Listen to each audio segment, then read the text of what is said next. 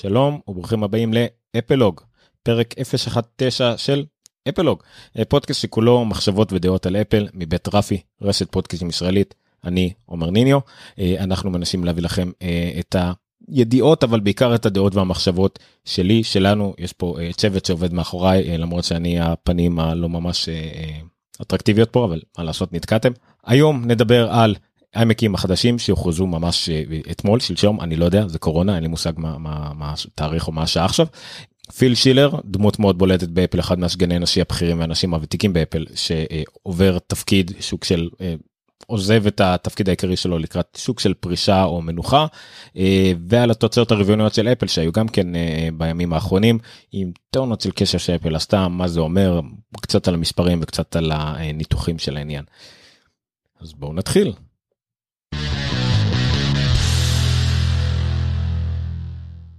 איימקים חדשים. אפל הכריזה אה, ממש אה, שלשום על אה, איימקים חדשים האיימק העיקרי ששודרג האמת זה איימק 27 לא היה ממש משהו לדבר עליו בגזרת שאר האיימקים שזה בעיקר האיימק 21 וחצי אינץ והאיימק פרו אז האיימק 27 שודרג מאוד משמעותית. ההודעה לעיתונות הייתה התמקדה בעיקר באיימק 27 תיארה אותו כ ultimate desktop המחשב הנייח האולטימטיבי. ה tagline העיקרי היה ביצועים הרבה יותר מהירים SSD בכל הליין, מסך 5K אפילו יותר מהמם ממה שהיה קודם ומצלמה, רמקולים ומיקרופונים משופרים, זה כאילו הם נגעו בכל מה שצריך לגעת ממש במשפט אחד, אבל אנחנו נתמקד כמובן בדברים היותר עיקריים. הדבר הראשון ששמים אליו לב הוא שלא היה שינוי חיצוני, נכון? לא היה, העמק הוא פחות או יותר אותו דבר מ-2000 ו... 10, 11, 12, סליחה שאני לא זוכר בדיוק, נראה לי 2012 או 2013, שהיה את השינוי האחרון, אנחנו כבר כמעט יותר משבע שנים עם העיצוב הדק הזה, שהוא במהותו, במיוחד אם מסתכלים מקדימה, לא השתנה הרבה עוד אפילו מ-2008 שיצא העמק אלומיניום הראשון עם המסגרת השחורה הזאת, עם הסנטר הכסוף, התפוח, לא היה באמת שינוי משמעותי, המסגרת לא הצטמצמה, זה עדיין שוליים מאוד מאוד רחבים, אבל זה העמק שהשתנה, כמובן שאפשר לנתח את זה זה עדיין איימק שהוא אינטל ואנחנו יודעים שאפל תעבור בקרוב לאפל סיליקון למחשבים שיסמנו בשבילה את הדור הבא לגמרי של המחשבים אז אין טעם לסחר עיצוב חדש כשבפנים זה עדיין מאבדים מהדור הישן כביכול מהדור הפחות נחשק הפחות מודרני. אז כרגע אנחנו עדיין עם העיצוב הישן זה כמובן הדבר הראשון שרואים. דבר עיקרי שהם הושיפו זה בביצועים זה דבר ראשון שהם הזכירו. המעבדים כרגע מעבדים מהדור העשירי המחשבים קודם היו מדור שמיני ותשיעי מהדור העשירי עם עד 10 ליבות. אנחנו תכף נעבור על הקונפיגורציות השונות שזה מגיע. הם מתארים כמובן ב, ב, אם מתייחסים לשמונה ליבות הקצת יותר חזק אבל לא 10 ליבות i9 המקסימלי. 65 אחוז ביצועים יותר גבוהים. עם פלאגינים בלוג'יק פרו תוכנת עריכת אודיו שלהם 40 אחוז יותר בקידוד של וידאו 8K בפאנל פרו 10 ועוד הרבה הרבה מספרים אבל זה פחות או יותר מה שמדברים על ביצועים הרבה יותר טרקים שאפשר בזמן בבת אחת בלוג'יק זה התמונה שהם בחרו לשתף ודוגמה. מבחינת כרטיסים גרפיים אנחנו מדברים על הדור הבא הם תמיד אומרים next generation אבל אם ה-next generation הוא על המחשב שעכשיו אתם מוציאים אז זה ה-current generation אז מה אמרתם בזה? לא משנה. דור החדש של AMD מסדרת 5000 כשהגרסה החזקה ביותר מגיעה עד 16 ג'יגה בייט רם. יש פה כמובן עוד פעם מספרים של 55 אחוז יותר 50 אחוז יותר הכל מהדור הקודם שהיה Radeon Pro Vega 48 בחזק יותר. אז לגבי הביצועים הגרפיים. דבר מאוד חשוב גם בצורה סמלית זה העובדה ש... הברירת מחדל בכל איימק שתקנו מעכשיו היא תהיה עם SSD. באיימק 21 ובאיימק 27 הזול יותר זה יהיה 256 ג'יגה SSD לא משהו כנראה אבל עדיין יותר טוב מכלום.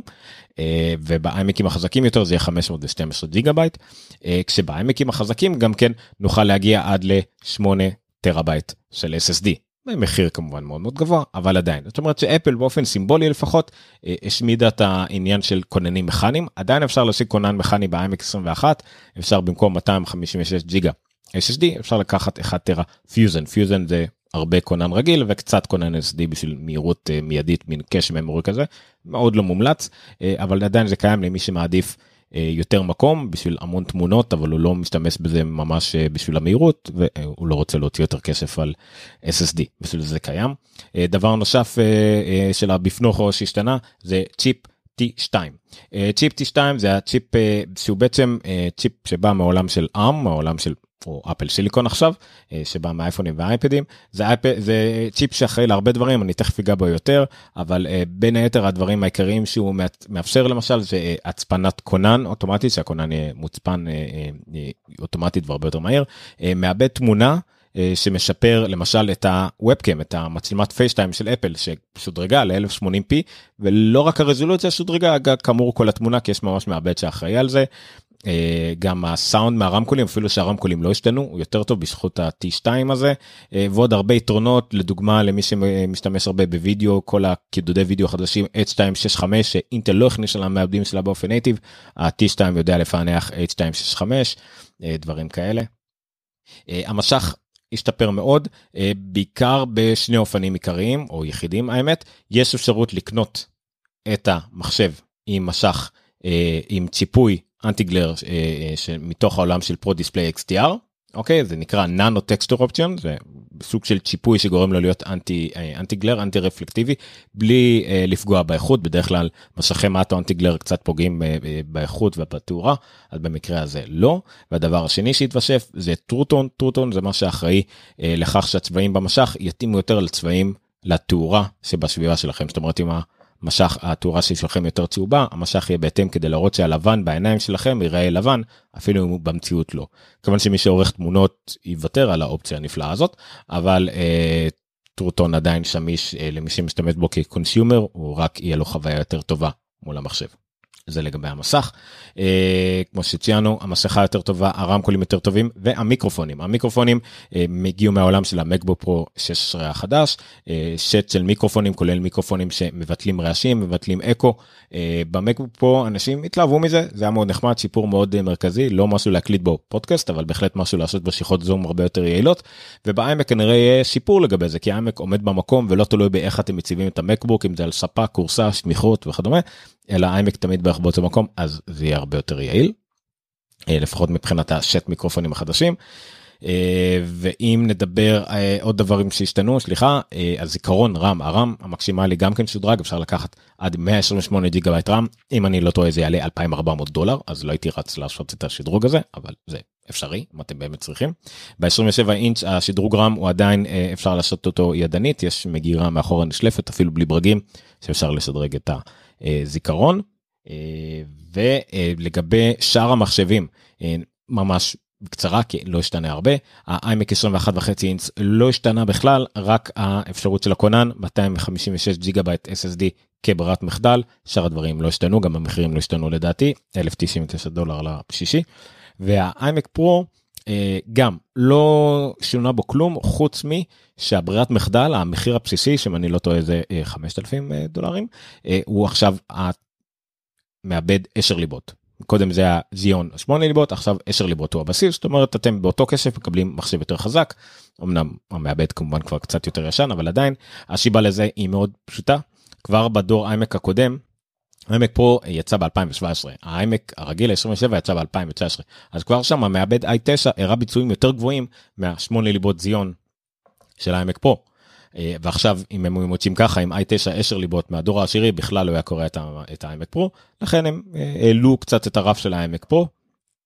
כשיש פה נקודה מאוד מאוד כמובן הגיונית שבה האיימק הכי חזק שגם עולה בהתאם הוא שווה ערך בערך לאיימק פרו הכי חלש. יש עדיין הבדלים במחירים לאיימק פרו עדיין יש הרבה מאוד יתרונות של זיכרון ACC זה זיכרון אה, מוגן לתקלות יש לו אה, מערכת אה, אוורור הרבה הרבה יותר מתקדמת המעבדים שלו עם זיון שהם אה, ברמה אחרת מבחינת האפשרויות שהן מאפשרות לא מבחינת דווקא כוח עיבוד ישיר וכדומה זאת אומרת מי שיודע שצריך הוא צריך גם הארדיסק שם אה, אם אני לא טועה פוטנציאלית יותר מהיר. אה, יותר תנדבולט 3 יותר חיבורי PCIe למי ש... ואני ראיתי כאלה שמשתמשים בהמון אביזרים חיצוניים מבוססים תנדבולט יש יתרונות לעמק פרו ויש יתרונות לעמק 27 והם נפגשים איפשהו בקצוות שלהם.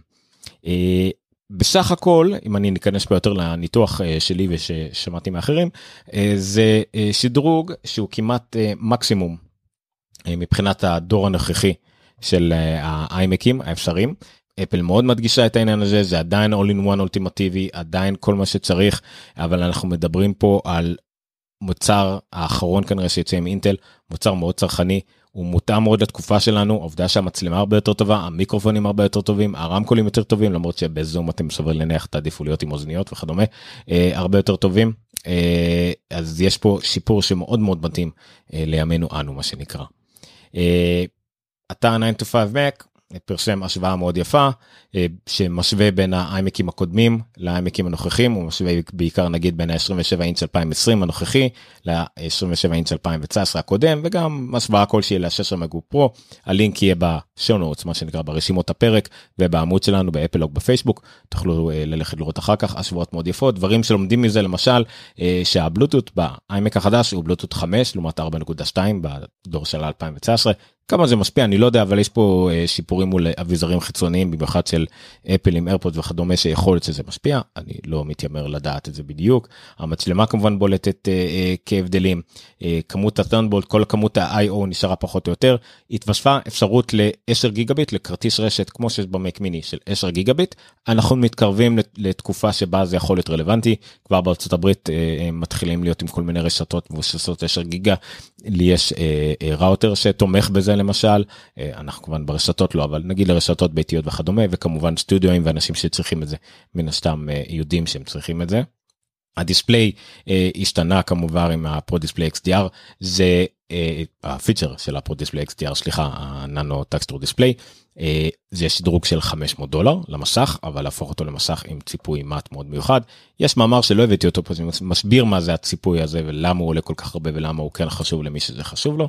מבחינת מחירים המחיר בסיס לא השתנה זה 1799 דולר ו2299 דולר להכי אה, שדרוג הכי גבוה אה, הם די שמרו פה על ממש אותו רף מחירים בדיוק כרגיל באפל אתם מקבלים יותר מחשב באותו מחיר לרוב זה קורה לא תמיד לא היה פה לא היה איזה שדרוג נגיד אם היה עיצוב צורה יכול להיות שינויים גם במחירי בסיס כרגע זה לא קרה.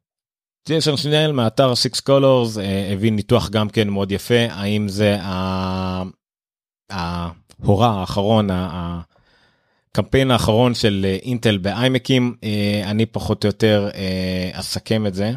אני פחות או יותר אסכם את זה שהאם זה המק אינטל האחרון שנראה? לא. אולי יהיה עוד מק מיני אולי המק פרו לדעתי יקבל עוד סדרוגים יש לנו גם את כל ליין הניידים אז זה לא המק אינטל האחרון כמעט בטוח. האם זה האיימק אינטל האחרון? זה כמעט בטוח שכן. אוקיי? במק וולד אותו ג'ייסון שנל סליחה שאני מביא אותו הוא אחד מהכתבים הבכירים והוותיקים ביותר למק כאילו בקיצוניות מה שנקרא ממש קיצוני. האם זה האחרון? אז שמעו באיימק 27 כנראה שזה יהיה האינטל האחרון. iMac 21 לא שזה האינטל האחרון אלא אה, כנראה שלא יהיה יותר iMac 21 וחצי יש תמורות על iMac 24. אה, האם זה יהיה האינטל האחרון? בואו ננסה טיפה לנתח את זה.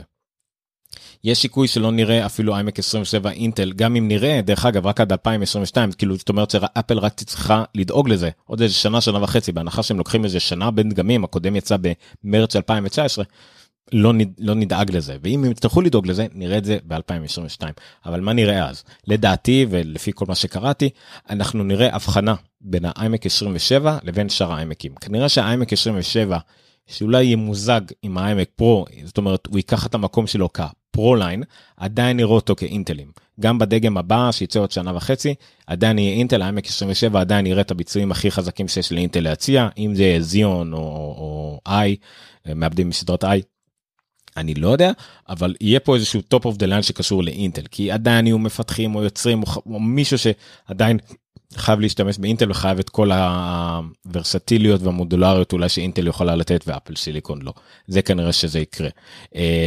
האיימק 21 וחצי לעומת זאת כמעט בטוח יקבל יקבל את הרענון הזה עם Apple Silicon או כמו שאמרתי שיפור חיסול כזה כאילו חיסול למטרת שיפור לצורה של 24 אינץ. להזכירכם ש24 אינץ יהיה כנראה באותו גודל כמו 21 וחצי יכול להיות אפילו שה... דרך אגב אם חוזרים ל-iMac 27 יכול להיות שהאינטל הבא יהיה גם כן יהיה באותו קו עיצובי של ה Pro Display נגיד ואנחנו נראה 30 אינץ אבל שוב זה יהיה top of the line לעומת זאת 24 אינץ יהיה כאפל סיליקון לצרכנים שרובם המוחלט אנחנו מתחילים לראות את זה עם הביצועים של אפל סיליקון וההתאמה שמפתחים כבר עושים שמפתחים אחרים לא יצטרכו סליחה משתמשים אחרים לא יצטרכו לרדוף אחרי אינטל ואפל סיליקון בהחלט יספיק להם. האיימק פרו לעומת זאת הולך להיות דגם מאוד מוזר. איימק פרו זה מחשב אה, שנולד בחטא. מה הכוונה? כשאפל הוציאה אותו היא הכריזה עליו פחות או יותר שהוא הפרו החדש. הוא יהיה הליין פרו נכון? המק פרו הפח אשפה השחור הזה נכשל הוא היה דגם שיצא רק אחד כזה מעולם לא יצא לו עדכון הוא נכשל מבחינתם הם הודו בזה פחות או יותר ואמרו העמק פרו שהיה all in one אולטימטיבי עם זיון עם ביצועים מטורפים והכל הוא יהיה הדור הבא של המק של הפרוים ולא יהיה אחרים.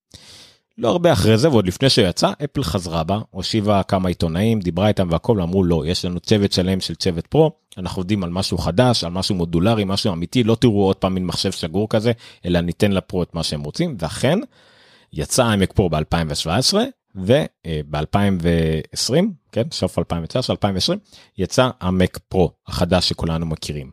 אה, אז נוצר מצב שבו שני המחשבי פרו האחרונים של אפל כנראה יראו רק דגם אחד בחיים שלהם. המק פרו ב-2013, האיימק פרו ב-2017, שניהם דרך אגב יחזיקו מעמד, יחזיקו מעמד משהו כנראה כמו 4, אה, בין 4 ל-5 שנים, אה, יראו רק אחד כזה. שזה מוזר, כי בניגוד למק פרו, את האיימק פרו הרבה מאוד אהבו, שהיה מחשב מאוד פופולרי, מאוד אהוב, נכון מאוד יקר אז לא הרבה יכלו להרשות אותו לעצמם, אבל הוא הכיל בעצמו כל מה שאנשים רצו. את ה-T2 את האוורור החדש מעבדי זיון ארדיסקים הרבה יותר מהירים והרבה יותר גדולים זיכרון היה היה בזה באמת הרבה מצלמת רשת 1080 זה כל מה שאנשים רצו וזה באמת המחשב מאוד מוצלח אבל הוא היה תקוע באמצע כי האיימקים הרגילים החזקים התקרבו אליו המק פרו החדש אכל אותו מלמעלה והוא נשאר תקוע אז ברגע שיש לך את המק פרו הכי זול שמתקרב לאיימק פרו ויש לך את האיימק 27 הכי יקר שהוא גם כן כמו האיימק פרו. אין אין מקום לאיימק פרו אני חוזר בי אני מיד שיצאו הידיעות על האיימקים האלה אני חשבתי שדווקא האיימק פרו אולי אה, בכלל אפל תעבור רק לזיון אמרו אוקיי המעבדים הרגילים של אינטל גם ככה הפקה כתב אפל שילקון יכול לתת בלי מלח בוא נשים את הכל על, על זיון. אז לא כנראה כל המאמץ על זיון ילך לכיוון המק פרו בשנים הקרובות לפחות עד שאפל סיליקון יקבל גם כן את הביצועים המדהימים האלה. אז אנחנו כנראה אה, ניפרד מהעמק פרו זה המסקנה הבלתי נמנעת. אה, עד כאן האיימקים. נמשיך הידיעה הבאה שהגיעה מיד אחרי ה... אה, מיד אחרי הידיעה על האיימקים הייתה לעומת האיימקים שכולם ציפו להם ואפילו ג'ון פרוסר בטוויטר פרסם כמה דקות לפני שזה עלה ותודה לרהב שהזהיר אותי משהו כמו 15 שניות לפני ששמעתי על זה שיוצאים איימקים חדשים הידיעה הזאת לעומת זאת באה די משום מקום לא לטובה ולא לרעה. פיל שילר הכותרת של באפל Newsroom אמרה שפיל שילר advances מתקדם to Apple Fellow Apple Fellow זה מונח שאני בחיים לא שמעתי אותו ולקח זמן עד ששמעתי אחרים וקראתי על זה קצת והבנתי מה זה. אפל פלו פלו זה מונח באנגלית לעמית חבר לכמו משהו של כבוד לא מצאתי תרגום הולם לזה בעברית אבל אפל פלו הכוונה שוק של מישהו שתרם רבות לחברת אפל שמלווה את החברה עדיין חלק מסוים מהחברה אבל הוא מחויב לחברה. אז הוא התקדם פילשר יתקדם להיות אפל פלו אבל עדיין הוא עובד בחברה הוא עדיין אה, נשאר נשארו לשני תפקידים. אז בואו נתחיל קודם כל במי זה פיל שילר. פיל שילר אה, הוא אה, SVP סגן ראשי בכיר אה, לשיווק גלובלי Worldwide marketing. אה, הוא בן 60 הוא הגיע לאפל ב-87 עבד שם עד 93 עזב לארבע שנים שבהם גם עבד בין היתר במקרומדיה מקרומדיה זה החברה אה, שפיתחה פלאש וכל מיני כלים שאדובי קנתה למאוחר יותר. ב-97 כשסטיב ג'ובס חזר לאפל גם אה, פיל שילר חזר איתו לאפל ומאז שנת 2000 הוא אחראי, הוא יש לו את התואר הזה של ה-Worldwide Marketing Leader, שזה המון לאותו תפקיד, 20 שנה, 23 שנה רצוף באפל, 20 שנה בתפקיד מאוד בכיר, אנחנו ראינו אותו המון על הבמה, הוא בהרבה מהקינוט עם סטיב זובס לא הוביל, במיוחד שסטיב ג'ובס התחיל להרגיש לא טוב, הוא קידם אה, כל מה שקשור לחומרה. הוא הציג את האייפון החדש והחומרה שלו את המקים החדשים והחומרה שלהם אה, שהוא הציג את המק פרו כן it innovate my ass. uh, בש, בשלבים מסוימים הוא גם הציג תוכנה הוא צחק על מייקרוסופט שהעתיקו את הספוטלייט וכל מיני דברים כאלה. הוא מלווה את אפל 20 שנה תאהבו אותו תשנאו אותו. הוא אחראי לשיווק הוא אחראי למפלצת הזאת שנקראת השיווק של אפל בעולם. אה, הוא אחראי להרבה מהאירועים שאפל עשתה.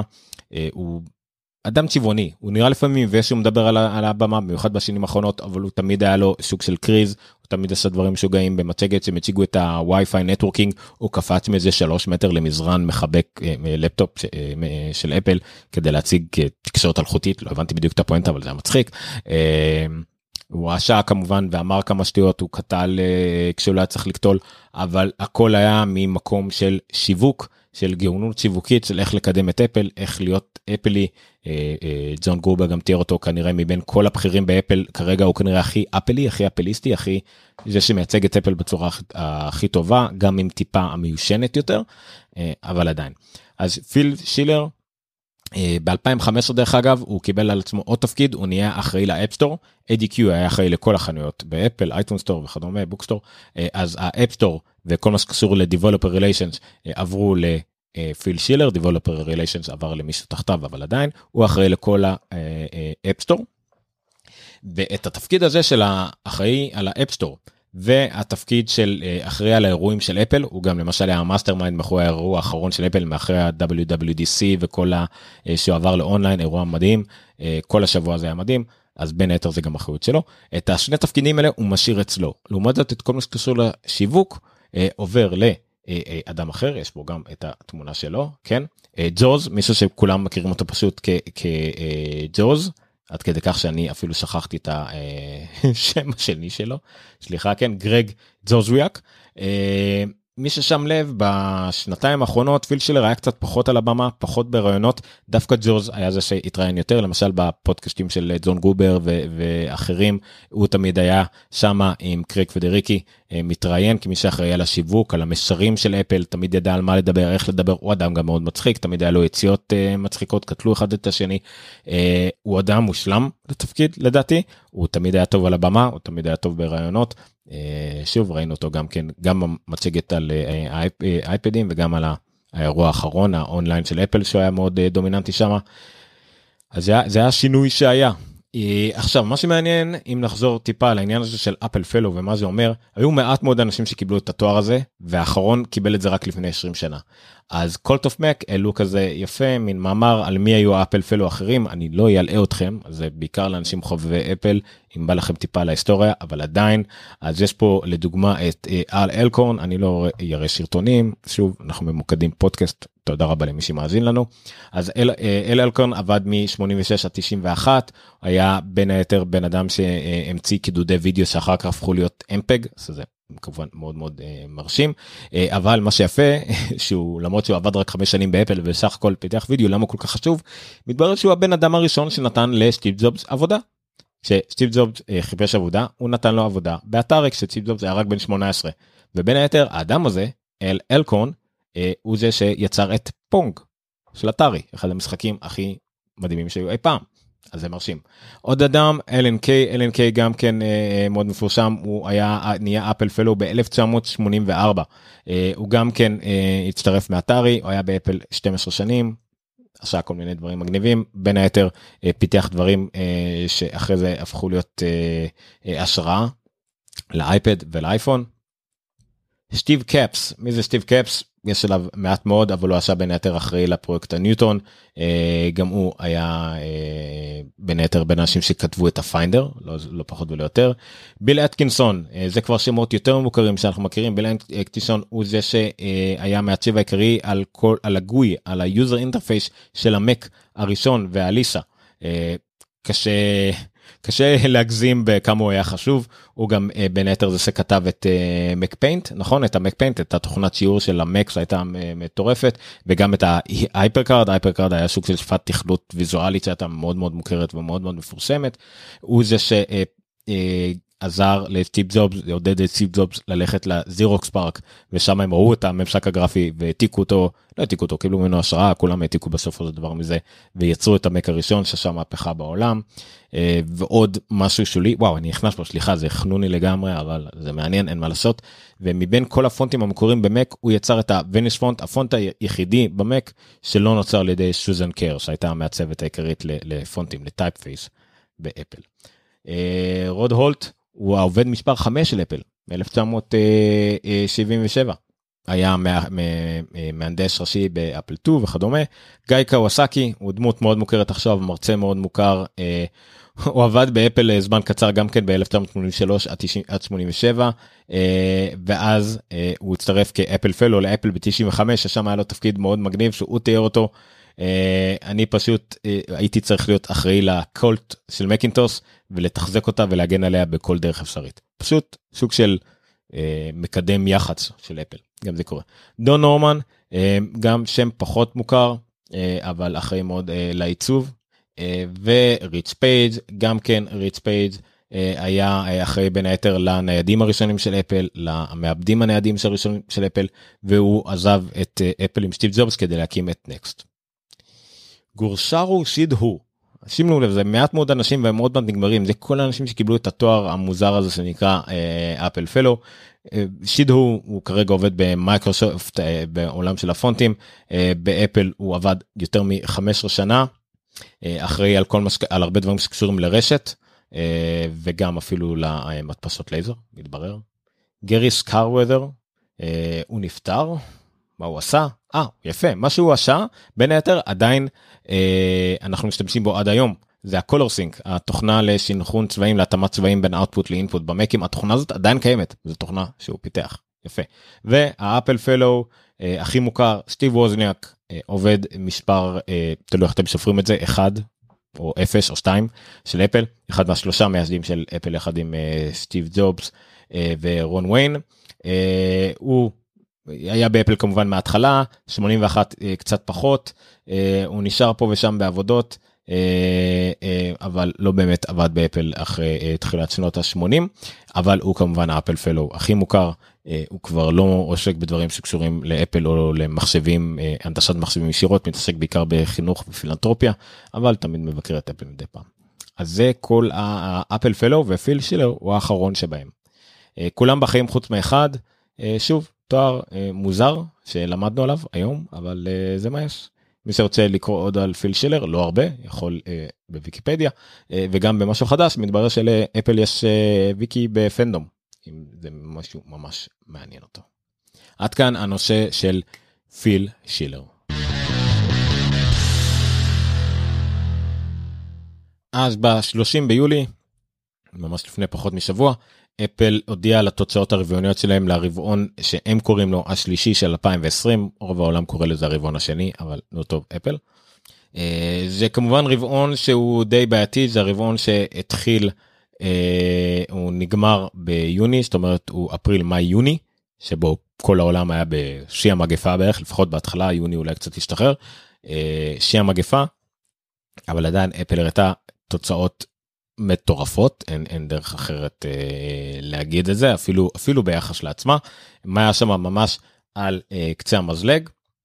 היה לנו הכנסות של אה, מה שאתם רואים על המשך מי שרואה שוב מי שלא מוזמן ללכת ללינקים לכישורים שאני אוסיף לפרק עצמו גם בעמוד הפרק שזה אפלוג.רפי.מדיה קו נטוי 019 אה, וגם כמובן זה יהיה בעמוד הפייסבוק וכל אה, מקום שצריך אז אני אציין את המספרים ואתם רואים גם את האחוזים 59.7 מיליארד דולר הכנסות סך הכל זה עלייה של 11 אחוזים לעומת אותו רבעון שנה שעברה שזה היה רבעון בלי קורונה.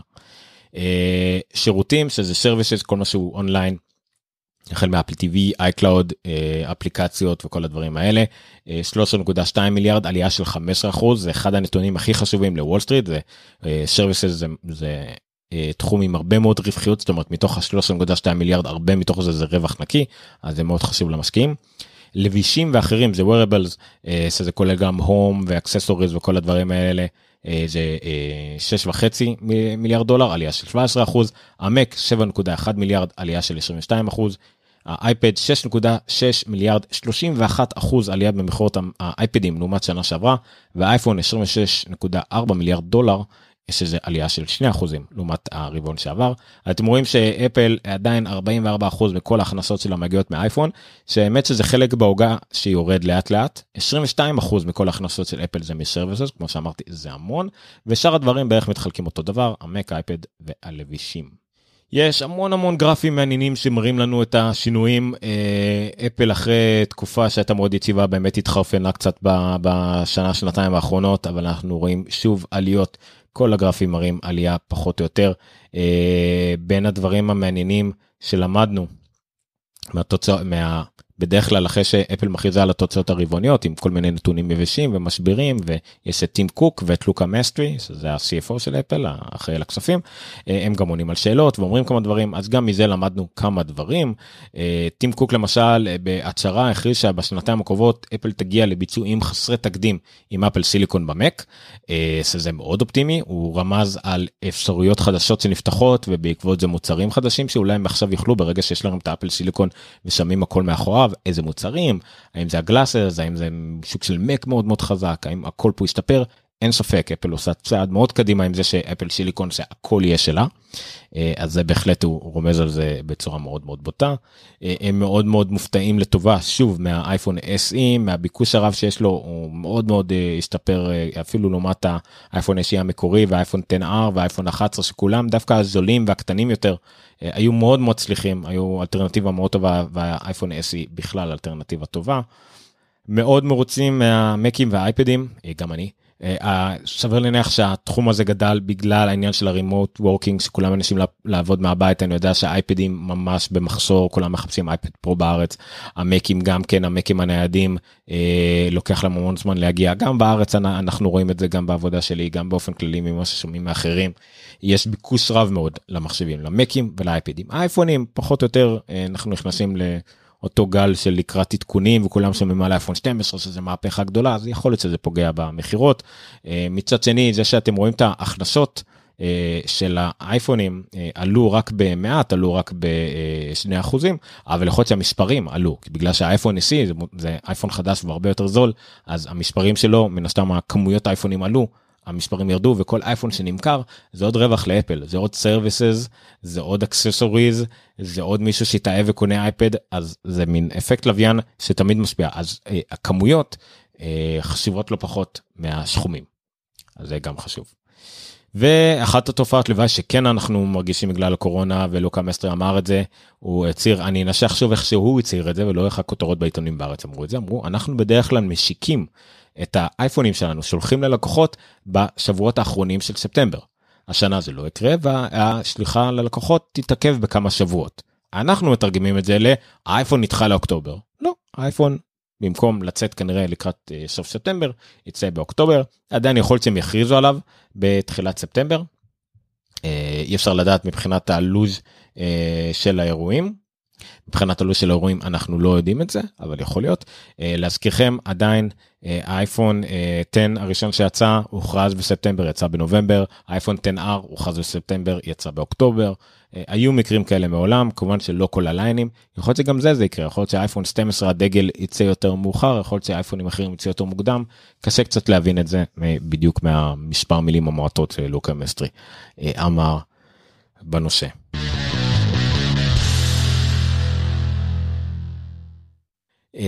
אז עד כאן אפלוג פרק 019 זה פרק אה, בפרקים הקודמים ניסיתי לעשות משהו יותר מאוד יותר מסודר של חדשות חומרה תוכנה אה, שמועות המלצות פינת פרו וכדומה. פה היום החלטתי להתמקד בשלושה נושאי חדשות מאוד מרכזיים שהיו. לא נשגע את השחל בדברים אחרים נשמור את זה על פרק יחסית מצומצם של כ-40 דקות אני מקווה. וזהו ונתראה בפרקים הבאים שיהיו יותר קרובים יותר דחופים. אם יש לכם נושאים שאתם רוצים שאני אדבר עליהם אנתח אותם או שאתם רוצים uh, לשאול שאלות שאענה עליהם בשמך uh, חפשו אפלוג uh, בפייסבוק. יש לנו גם עמוד וגם קבוצה. בקבוצה אתם יכולים לעלות דיונים כמה שאתם רוצים. כל הידיעות יהיו שמה. הקבוצה זה יותר לחדשות מרכזיות ולידיעות על הפודקאסט עצמו כמובן זה לפחות השאיפה. בטוויטר כל הזמן ידיעות עולות בטלגרם כל מה שבפייסבוק עולה גם לטלגרם. גם שם יש ערוץ ויש אה, אה, ערוץ שיחה אני לא יודע איך קוראים למושגים האלה יוטיוב הכל עולה ליוטיוב אה, ודברים אחרים כמו טוויץ' אני לא יודע למה אבל אני מפרשם לשם כדי שיהיה. אז עד כאן מאוד יעזור לנו אנחנו מתבססים לגמרי על מפה לאוזן תפרסמו את העמוד ואת התוכנית אה, לכל הקבוצות אפל שאתם אה, מכירים ושישמחו אולי לשמוע עלינו. אה, גם לינקים ודיונים וחדשות שאנחנו מעלים תמיד אנחנו מנסים לתת איזה ערך מוסף קטן שתפו הלאה. אה, ושוב כמו כל תוכנית אה, תודה שאתם איתנו זה לא מובן מאליו נשמח אם תחזרו. אני הייתי עומר ניניו וזה היה אפלוג 019 תודה רבה.